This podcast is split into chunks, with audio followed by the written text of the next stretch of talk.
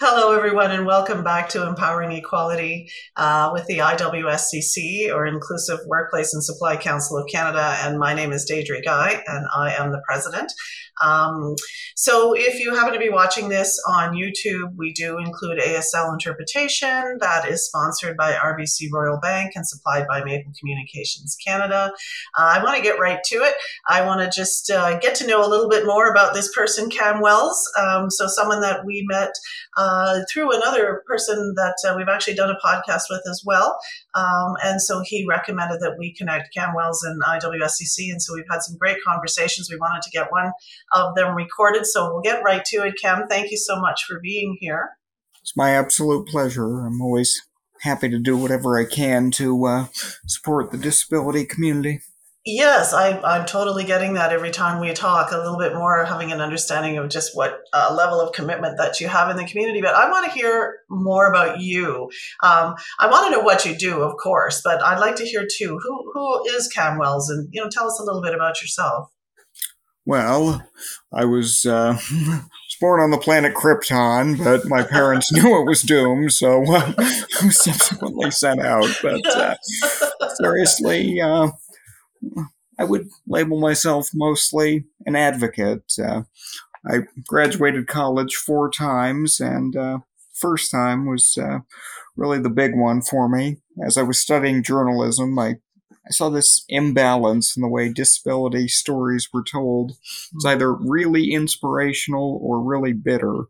Been doing my uh, radio show, Handi-Link, for 15 years now, and it's been honored both locally and nationally. I've interviewed everyone from former Lieutenant Governor David Onley to uh, one of the guys from Breaking Bad. Wow. Everyone's got a unique story to share. But the truth is, the best stuff doesn't come from those who talk in sound bites. It doesn't come from a politician who gives the same speech five times a day. It comes from the mom and pop spending all night looking for information to help cure their daughter or to just make the world a little bit better. And I, I think it's my personal, uh, my honor to share these stories. I mean, I'm not, uh, not the world's greatest uh, authority on anything, mind you, but I am a stroke survivor who's been through a lot. Uh, childhood bullying, being told he'd never finish school, all that sort of stuff. But I'm the guy who hopes that uh, somebody else doesn't have to go through it, hearing that the world is bigger than we think it is. Wow, uh, that's fantastic. Um, there's so much to unpack there, and, and I know with the questions that we're going through, our official questions, uh, that we are going to unpack quite a bit of it. I, I'd like to know, just to start, when you're not advocating and when you're not, um, you know, on the radio doing your work, having your conversations uh, with folks uh, surrounding disability and accessibility. What do you like to do just on that time when it's just Cam? What do you like to do? What do you enjoy? Uh, I mean, sci-fi clearly is is something. So yes. I'm a bit of a sci-fi geek myself, so I'm right there with you. But, well, honestly, uh, my other job, I work in a disability sports office, uh, which I've been tied to for over 15 years. They gave me my first scholarship. I, I work out, I collect lost rock and roll, uh, I spend time with friends, video games, TV, you know, life. I'm also Yeah. a Sunday school teacher, and uh, Oh, as a shout out to one of my favorite stories, uh, I'm a bit of an amateur comedian, so this is something I probably should share. The daughter of a very, very dear friend of mine, who I teach Sunday school to, walks up to me with a very serious look on her face, and she goes, Are you serious? I just look at her, I go, Very rarely. Cutest little thing. Like, That's funny. but Did yeah, you say I- lost rock and roll? Yes, I I collect stuff by uh, bands that everyone thinks are a one shot wonder, but uh, if you dig deep enough, you'll find other stuff. Yeah. This uh, group, the Immediate Family, which is uh, studio musicians who work with like James Taylor and Warren Zevon, they sort of split off on their own, and they've done some incredible stuff. And I love knowing the music that uh, that is available. I mean, there's actually a song was in a bit of a cult TV show. I spent over 20 years looking for this, and finally I had to contact uh, the guy who originally wrote it, and he didn't remember it. Fortunately, his wife did. My mom helped me that with that one, of course, but uh, well, my whole family was committed to finding that song. But uh, yeah, about a year and a half ago, we finally tracked it down. And, uh, wow. And so, how long did you say you've been looking for it? 20 years? over 20 years. What was the show? It was a show called Brimstone. Didn't last very long. It was uh, about a cop who ended up in hell for uh, a mistake he had made and was offered a chance at redemption. I sort of uh, I like sci-fi stuff. I like fantasy stuff. stuff Yeah. along those lines. Yeah. Oh, wow. That's, did you have like a We Found the Song party after all those years? I would think. It was kind of a shock. I mean, uh, you write somebody who has recorded music in in Hollywood for TV. You don't expect they're actually going to get back to you. You don't expect that they're going to send you what you're looking for. This guy was uh, was real cool about that. Wow, that's that's really great. Um, so now you know now you're gonna have to find something new to be hunting for that that uh, unicorn or or Nessie Loch Ness monster of music. Well, I'm always hunting for a decent relationship, but that one is uh, that's my white whale, so to speak. so you talked about the show that you hosted on CJAM 99.1 Detroit and Windsor. It's called Handi-Link. Uh, I'd love to hear more about the show. How did it start? Uh, you talked a little bit about what it's usually about, but I'd love to hear more because I know that you've got uh, very cool guests coming up uh, and have had, as you said, some some pretty impressive guests in the past. I mean, it's my 15th year doing the show. Uh, at the time, I was uh, at St. Clair College. I was uh, studying journalism, and the program director then, Cassandra Caverhill was her name, she came in and asked a group of students if they wanted to do a field placement there. Well, I couldn't because uh, I was doing public relations for a disability group that I now work for as well. Uh, and after I graduated, I went to her and uh, I said, I want to keep up my skills. I want to do some good in the community. So I pitched a show, and I will marry the woman who can get the reference to where I got the name of it. Okay. Actually, it's an it's an homage to an old sci-fi series, Quantum Leap, which they recently brought back. There was a computer terminal in it uh, called a hand link, and when they asked me for a show title. I, I only had like three eighths of a second to think about it, so uh, yeah, That's impressive. But, uh, yeah, I mean, the show is it's part of who I am. I always say I've actually designed a disabilities course as well, uh, been presenting intermittently, and one of the slides in it is a saying I use: "Disability is not a hat. It's not something you take off at night, just when you're out of the public eye. It's it's not something you use to garner sympathy. It's one factor in your life. It's uh, it's just a different way of thinking if you really look at it. Yeah, you can't do it this way, but can you do it that way, sort of thing. And so that led you to the show and and so tell us, I mean, how often will we find you on that station? Is it a particular time of day? Often Yeah, I'm on uh, Thursdays at 12:30 p.m. However, Okay. uh, it's not just the show by itself. It's not in a bubble. It's carried by several stations in the National Campus and Community Radio Association, the Disability Channel TV channel, and as a result of it, I've served on a National Radio Accessibility Advisory Committee and Hmm. within the NCRA, we actually we authored a book on uh, radio accessibility, not just physical spaces, but things like uh, profiles of people involved and language that should and should not be used. And Mm. recently, uh, I worked um, as part of a team making updates to that. It was issued to, I believe, every station in our union. For better or worse, this resource exists and people can learn more about accessibility. Well, that's great to know. I didn't realize such a thing existed. So we'll have to get further information on that and, and post it uh, on our YouTube channel and on our website. Um, so tell me about some of the people that you've interviewed as part of the show and maybe maybe your favorite and then maybe your least favorite those are always good stories well least favorite's easy favorite is a matter of interpretation my least favorite comes from the very early days of the show, and this is not something I would ever do again, mind you. Um, interviewing an ex pro wrestler who uh, kind of forgot the question mid sentence. Okay. Well, that was pretty embarrassing for all concerned. And since then, my standard kind of became if it's better than that, I, I see what I can do with it. I, I go with it. Uh, yeah, I mean, one thing that was really, really super cool for me uh, years ago, just after I had the stroke I had as a child, uh, I was doing a lot of rehab. I was in a lot of pain, and I I loved the '90s cartoon X Men.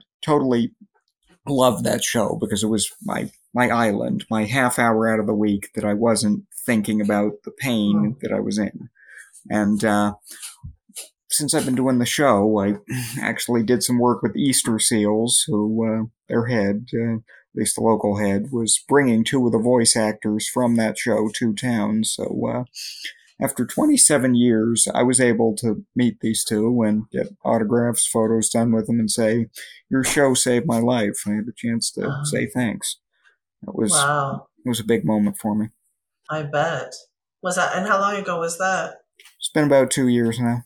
Okay. Have you maintained a relationship, stayed in touch at all? I guess it might be difficult with folks like yeah. that.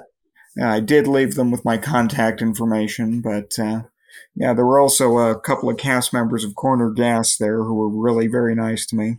I hadn't oh, seen their show at that point, but subsequently uh, I've developed a special fondness for it, and they were just remarkable people. I mean, everybody is affected by disability. You go back in every family, you'll find somebody, whether it was known at the time or not. Uh-huh. And when you look at things like what's coming up, the expanded disability benefits, uh, which hopefully uh, will actually do something to serve their people, you got to remember this is planning for our future. This is recognizing that sooner or later everyone's going to need a little support, everyone's going to need a little help. Absolutely, uh, and and when you look at things for those of us getting a little older, and we start to use hearing assistance devices or even just glasses, uh, you know, it, those are types of disabilities as well. And I think that people don't don't really look at it that way. You know, they have this concept of what disabled looks like, and and that's where where it lives for them, and they don't they don't realize that it is a very personal thing and something that should be included in every conversation surrounding humans. See, that's the big problem right there. People think of disability as one concept.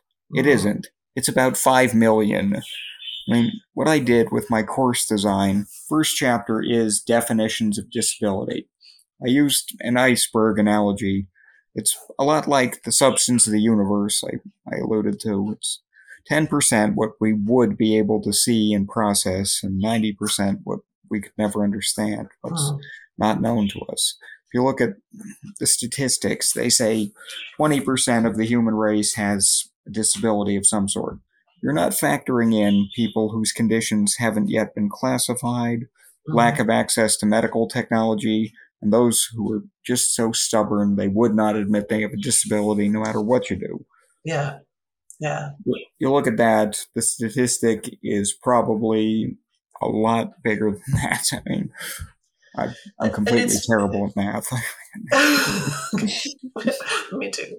Um, it's painful too to think about how someone would rather go through not getting assistance and support than identifying as disabled.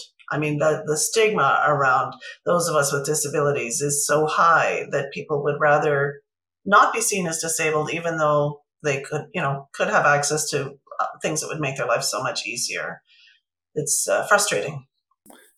It's not something to necessarily uh, have sympathy for. This is a very personal story I'm about to share, and this is something that will always be with me. I was in a relationship once, and uh, without my consent, the woman involved tried to faith heal my disability out of me, leaving me with the impression Nothing says I love you quite like trying to change one of the fundamental pieces of who and what you are. I'm happy in my life. I do Mhm. good work. I have a job, actually two. Uh-huh. uh, I, I've got a family who loves me. I've got friends. I've got a decent quality of life. It is not something to be pitied for. But if you look at the other side of the spectrum, I I knew someone once who would blame his disability for everything. And I mean everything. He can't get a job. There's nobody more qualified. It must be his disability. He can't get a date. It's not that the personalities clash. It must be his disability. I can't look at the world that way. Oh. I can't see it as a limitation. It is an innovation if it is anything. I mean, people Yes. look at it as a weakness. They look at it from the first glance of, you can't do this. Maybe I can't do it that way, but who's to say I can't carve my own trail? Yeah. And there's that innovation that, that is so beneficial in so many aspects of life and that just is a daily thing for folks with disabilities. Um, and in fact, that's what we talk about to our purchasing organizations the benefit of working with disabled entrepreneurs because they're so used to innovating on a regular basis, so used to barriers. Uh, if something happens in business, it's just automatic. It's just learned behavior. We're going to figure out a way around this barrier. We're going to innovate. We're going to do better. Uh, and I think that that, you know, I could rant all day on that one, uh, but that really goes a long way towards uh, creating a business and, and a business psyche that is really beneficial to large corporate uh, supply chains as well as uh, smaller supply chains. So, um, I'm loving this conversation. We're nowhere near any of the questions that, that I have on my list, to, but uh, I don't care. derail you there. I, I'm fine with that. But I did want to. I mean, I wanted to talk about, uh, you know, what like. You, first of all, you have this career, I guess, in broadcasting, uh, and I want to know what led you. Like, were you already doing work in radio when you pitched the show, or was it a whole new thing to you that you just thought this needs to be done, and, and I want to get it done? What what brought you there? Originally, uh, I was actually a print journalist. I mean, started back in high school. I uh, did a field placement with the Lakeshore News, and I studied print and new media at St. Clair, as I mentioned. But thing is, I started the show initially just thinking I wanted to keep my skills up, you know, uh, just keep my finger on the pulse Hmm. of journalism. I didn't realize that uh, I'd be opening up to this whole new world, and seeing things from a whole new standpoint. And when you mention the innovation factor, people think a person with a disability can't do this, that, or the other.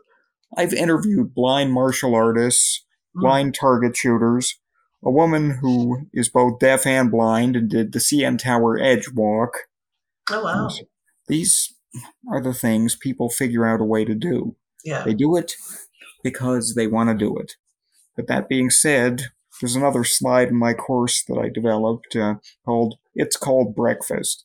Person with a disability gets out of bed. They uh, they make toast. That is not per se inspirational.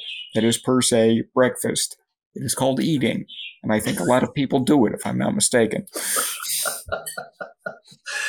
I know we talk about that all the time. Uh, again, with our purchasing organizations that are looking to do things, events, and things in support of the disability community, I'm always like, okay, you need to um, get away from that inspiration porn mentality and just you know talk about humans as humans who happen to be living with a disability. It's it, yeah, it's and then we have folks with disabilities that have done some really amazing things. You know, like I look at Mike Shoreman and we talk about the work that he's done. I'm not sure if you're familiar with him, but he's he's paddleboarded across all five Great Lakes back in 2022 uh, with a, a recently acquired disability. Well, that's a thing that a lot of you know non-disabled folks are have tried to and are wanting to continue and complete, and and it's taken them years and years to do that all in one summer. He has a documentary. I I watched it and thought gosh, he's we just see him exhausted getting off the water, and now he has five days to recover and go do it again, forty some hours paddleboarding across a lake. So I mean that is inspirational, but you're right. Just toast and breakfast is just I- breakfast. I hate to bring this up, but, uh, well, this is something I feel very strongly about. It's an ongoing project. Uh, I'm a nominee for Canada's Disability Hall of Fame. I haven't Oh. gotten it as yet, but I did recently, working with one of the judges, pitch a new category based on advocacy in the disability community. And I personally was shocked that they didn't have that. What's the first thing you think of when you think of disabilities? You think of advocacy. Think of people who are trying to change the world. I sent a somewhat scathing report recognizing some of the political bias in the fact that uh, they had inducted certain people. But uh, yeah, I'm hoping to get this new category actually pushed through. It's up for discussion, it's up for consideration. But if you're going to celebrate disabilities culture, celebrate disabilities culture. You're not uh-huh. there to service anyone's political agenda, you're there to uh-huh. service your people. And I'm uh-huh. sorry to go off on that tirade for you, but that is a, sort of a mini thing I'm working on, but means Yeah, a lot sounds- to me. Yeah. I, I mean, every time we talk, there's another thing that you're doing that I had no idea about, and here's a prime example of it. Can you share a little bit of the work that you do outside the radio show? Uh, You said you work in the as a disability advocate on your your Yeah, day I gig. work. I work uh, in the disability sports office for Right. the Italian Canadian Handicapable Association.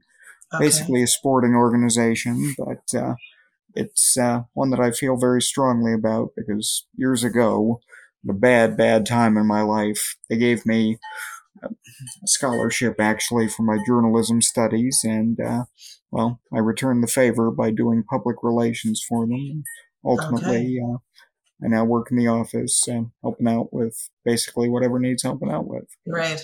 Wear lots of hats um, there. Disabilities is kind of uh, it's integral to my world. I mean, I don't just go home at night and say, "Yeah, I'm not going to be a disabilities person right now." Somebody comes to me in the middle of the night and they say, "I want to talk. I want to share my story." My door's open. Mhm. Away from uh, my work, I'm just, I'm just Cam, uh, just a guy uh, loving his family, doing his job, telling a bad joke or two, uh, hoping to find that right girl. But uh, yeah, that's that's just kind of me. well, maybe our empowering equality will turn into some kind of matchmaking show. You never know. We'll we'll put it out there, and we'll just add that as one of the clips that we post on all of our social media. That you're looking for, hoping to find the right girl. We'll see what Yeah. see what we can do for you. Um, so. When it comes to the work that you do with the radio show, for example, uh, is there work there that is very much different for you than it would be for someone who's isn't living with a disability? Yeah, because uh, you can't really speak to it unless you have a firm foundation. Like, I have a colleague who uh, he did a somewhat disability-based show, very different than mine, but uh, he came to me a while back and told me about some of the concerns he had about uh, repeated changes in the format, people wanting to sort of override it with like able-bodied sports coverage and whatnot. So keeping a show with a disability name only didn't strike me as terribly productive. I mean, the fact is, uh, you have to be willing to be your own advocate in the disabilities world. I mean, if you can't speak to these matters from a firm foundation, then really you shouldn't be speaking to them at all, in, in my opinion. I mean, recently I was reminded of a story I got. Uh, I got laughs over at York University once. I was at a disability summit. And I asked about those blind person crossing signs. Why don't they have braille on them? Why aren't they at a level people could reach? Are they there just to make us feel better as a society? We can say, uh, we did such a great thing.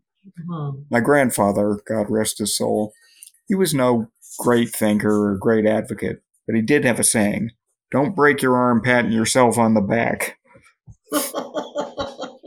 But uh, yeah, I mean, when it comes to disabilities, really, it is nothing about us without us. I mean, Mhm. it is in every factor of life. I mean, you pass down the street, you pass 10 people, one of them has some sort of disability, be it a mental health concern, depression. yeah. I mean, honestly, uh, the work I think is so effective because it comes from a place of real life experience. I recently had occasion to recount uh, one of the reasons that I feel strongly about it. My childhood bully, not a nice guy by any stretch of the imagination, used to try and stick magnets to my leg to see if it was real because I walk with a limp. But the fact is, if I interview educators about disabilities education these days, maybe they see that kid struggling on the playground and maybe they go to his aid and maybe somebody else doesn't go through what I did. Mm-hmm.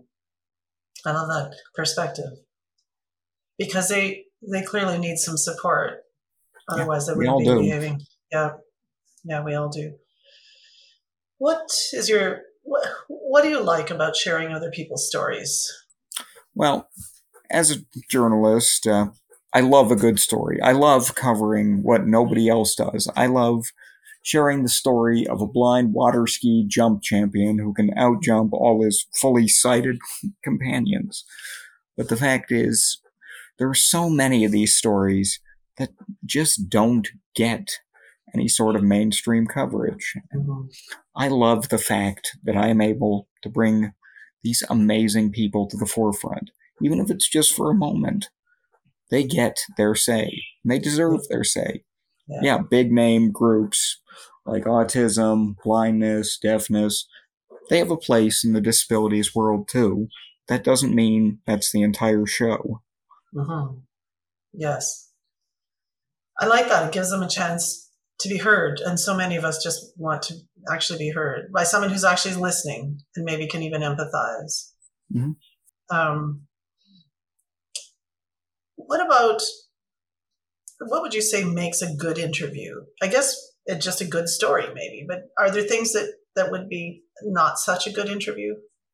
Yeah, just my rule always has been I will not put on the air anything that would actively denigrate the disability community. And that has only come up twice. First was that example of Mr. Entitlement that I gave you earlier, blaming his disability Mhm. for everything that's wrong in the world.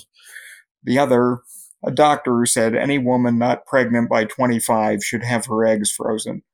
I was Oh gosh. I was thinking to myself, I cannot and will not put that sort of dampener on anybody out there who is who's hopeful that they want to have kids, they want to have a Mhm. family. I'm not going to put anyone on the air, accurate or not, saying that uh, you have to abide by this rule. Nothing's hard and fast in the disability world. There's always that unaccountable person who's done what no one said they could do. Yeah, what hasn't been done before. Yeah. Is there anything that you can tell us about working in radio that sort of most of us would have no idea about? Yeah, it's my unique and it's my unique opportunity to annoy thousands of people I've never met before. Uh, well, so it's fun. yeah, I mean, on a on a serious note, though, it's uh, it's the greatest thing in the world. I mean, you never know who's going to uh, reach out to you in any given week. You never know what the story is going to be. One week it might be uh, wheelchair fencing. The next week it might be a rare genetics group. It's the variety. I mean, yeah. But when it comes to actually being in radio, my best advice just do what nobody else is doing and make sure that you're connected to the story. They teach you in journalism school to be dispassionate and not to get involved with your subject. I've never agreed with that rule simply oh. because if you don't care, you're simply reciting a set of facts. A tape recorder can do that. Hmm. Sound like you're reading the phone book, but if you Yeah. actually feel something for the people, if you make those connections, like recently, uh, I actually helped out a friend who uh, runs a music studio and uh, was looking for a guitar teacher. Well, I happen to know someone who's quite good with the guitar, a gunshot survivor who uh, actually used music as a form of psychological healing. So I just made an introduction for them, how they're working together. Wow. That's powerful when you really think about it. That's very powerful and life changing for so many people. And then you just carry on living your life, finding the next thing like that that you can do. In the meantime, they're doing their own thing, uh, all because you've made that that connection. And I think that that's a, I mean, that's a great way to be Mm. generally just in regular life, disabled or not, whatever it is, you know, do your best to help others. And Um, honestly, it. Uh, sorry to cut you off there, but that's okay. It is a matter of caring about people. I mean, it's Yeah. fine to just get your story, file it, go on to the next. But if you don't check back in six months, you miss all the progress they've made. Say someone has a plan for a, a new disabilities uh, residence, for example, and they're starting construction. Yeah, it's a great story at the time. They did the groundbreaking. In six months, how are people enjoying living there? How many tenants do you have? Mhm. What's the affordability of it? Yeah.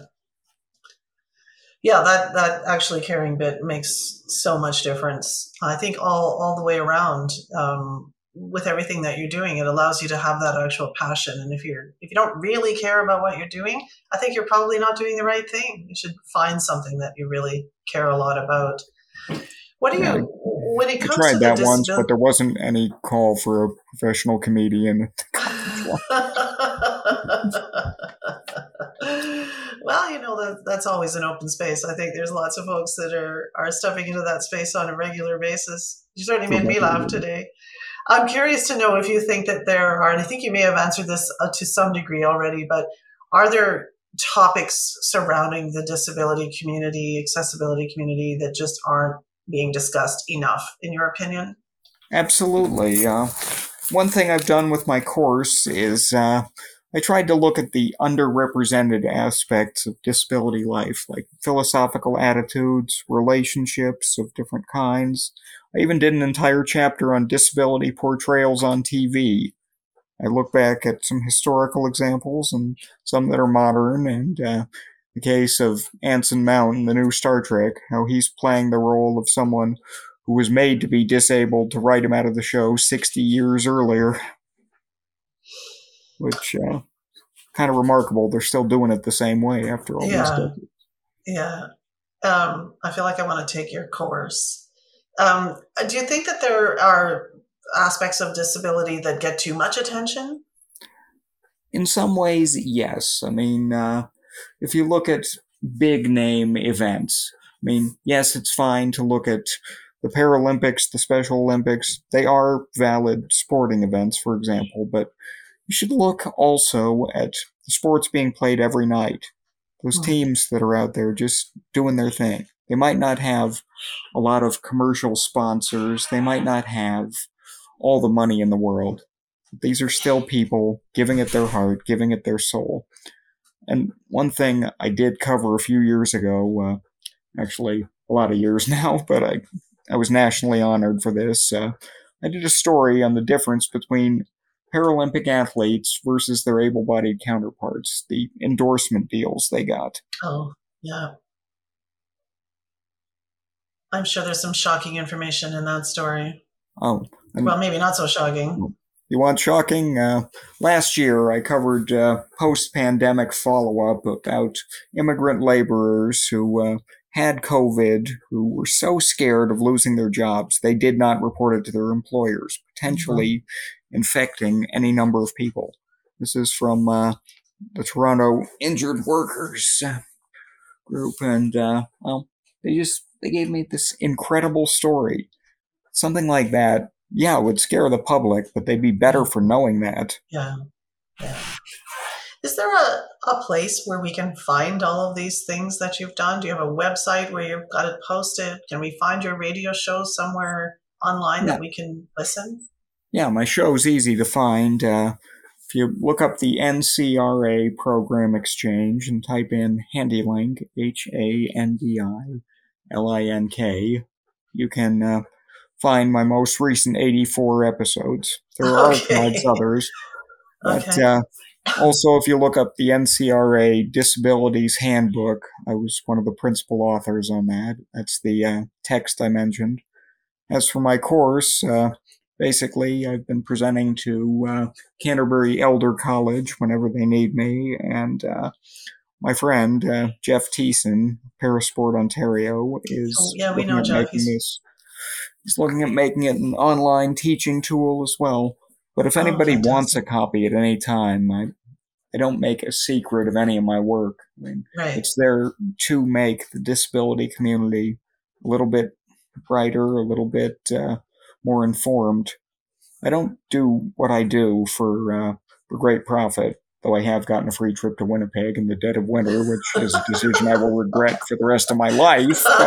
But, I do it because you can walk by a hole in the world and you can do nothing. But if the next guy trips and falls in it, and you didn't put any sand Mhm. in to level the playing field, that's on you. Mhm. Disability is not about an unfair advantage. So many people think it is, but it is about giving an opportunity to succeed with the right tools, connecting the right people to the right world. It's all a matter of connection. Feel free to call me a Yutz at any time here. but- no, I'm loving it. I'm loving it. I just want to talk longer, but I know that we're at the end of our time, and uh, and so much that you have said is so impactful.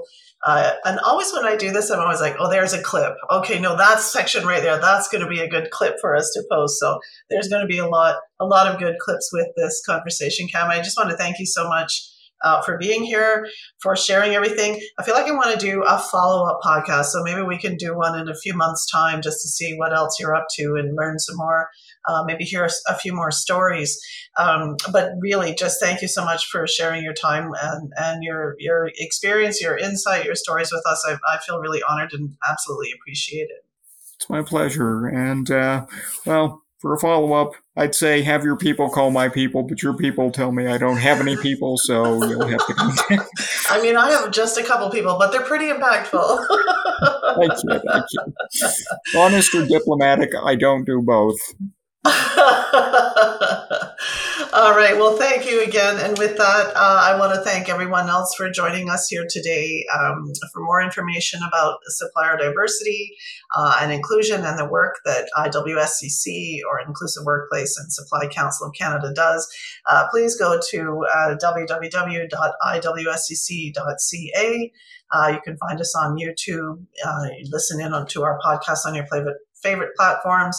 Um, I'm just going to do a shout out for an event that we did recently, just last week, where we had our our first national forum for veteran entrepreneurs. Uh, it was called Evolve, uh, and you can also find that on our YouTube channel as well. So it was fantastic, a conversation among veteran entrepreneurs and and uh, some of the struggles that they have as well as uh, sharing their their successes and support for each other. So once again, I want to thank uh, uh, podcast Pod Supply. I apologize for producing our podcast and doing such a great job with them. Uh, Maple Communications for supplying the ASL. Uh, which has been sponsored now for the second year in a row by RBC Royal Bank, and so we're so happy to have them on board as a partner, uh, helping to support IWSCC and, and all the work that we do. Thanks for being here, and we'll see you next time. Bye for now, folks.